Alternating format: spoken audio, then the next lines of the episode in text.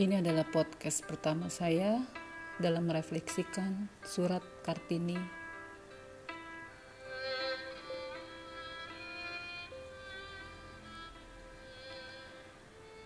Kartini berpendapat bahwa untuk mengakselerasi percepatan menuju perubahan, wanita Jawa perlu bangkit dari sikap nerimo ing pandung atau menerima apa yang menjadi porsinya demi perbaikan nasibnya.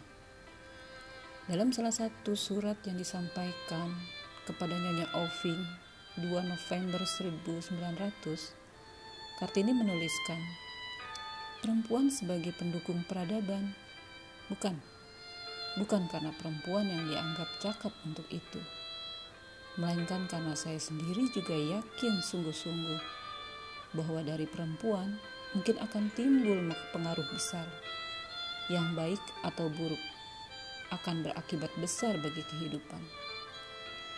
Bahwa dialah yang paling banyak dapat membantu meninggikan kadar kesusilaan manusia. Dari perempuanlah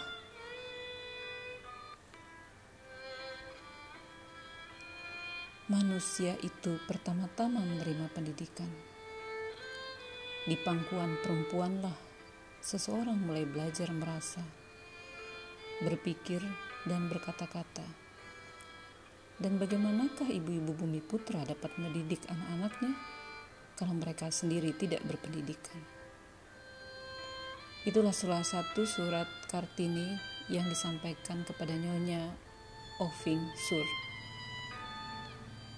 Pada perkembangan perenungan dan pemikiran refleksi Kartini bermuara pada sebuah kesimpulan bahwa pembinaan manusia guna menopang terwujudnya dunia baru harus dilakukan melalui pendidikan yang moralnya menyiapkan mereka agar berakal. Demikianlah podcast pertama saya. Semoga kita bisa bertemu dalam podcast selanjutnya.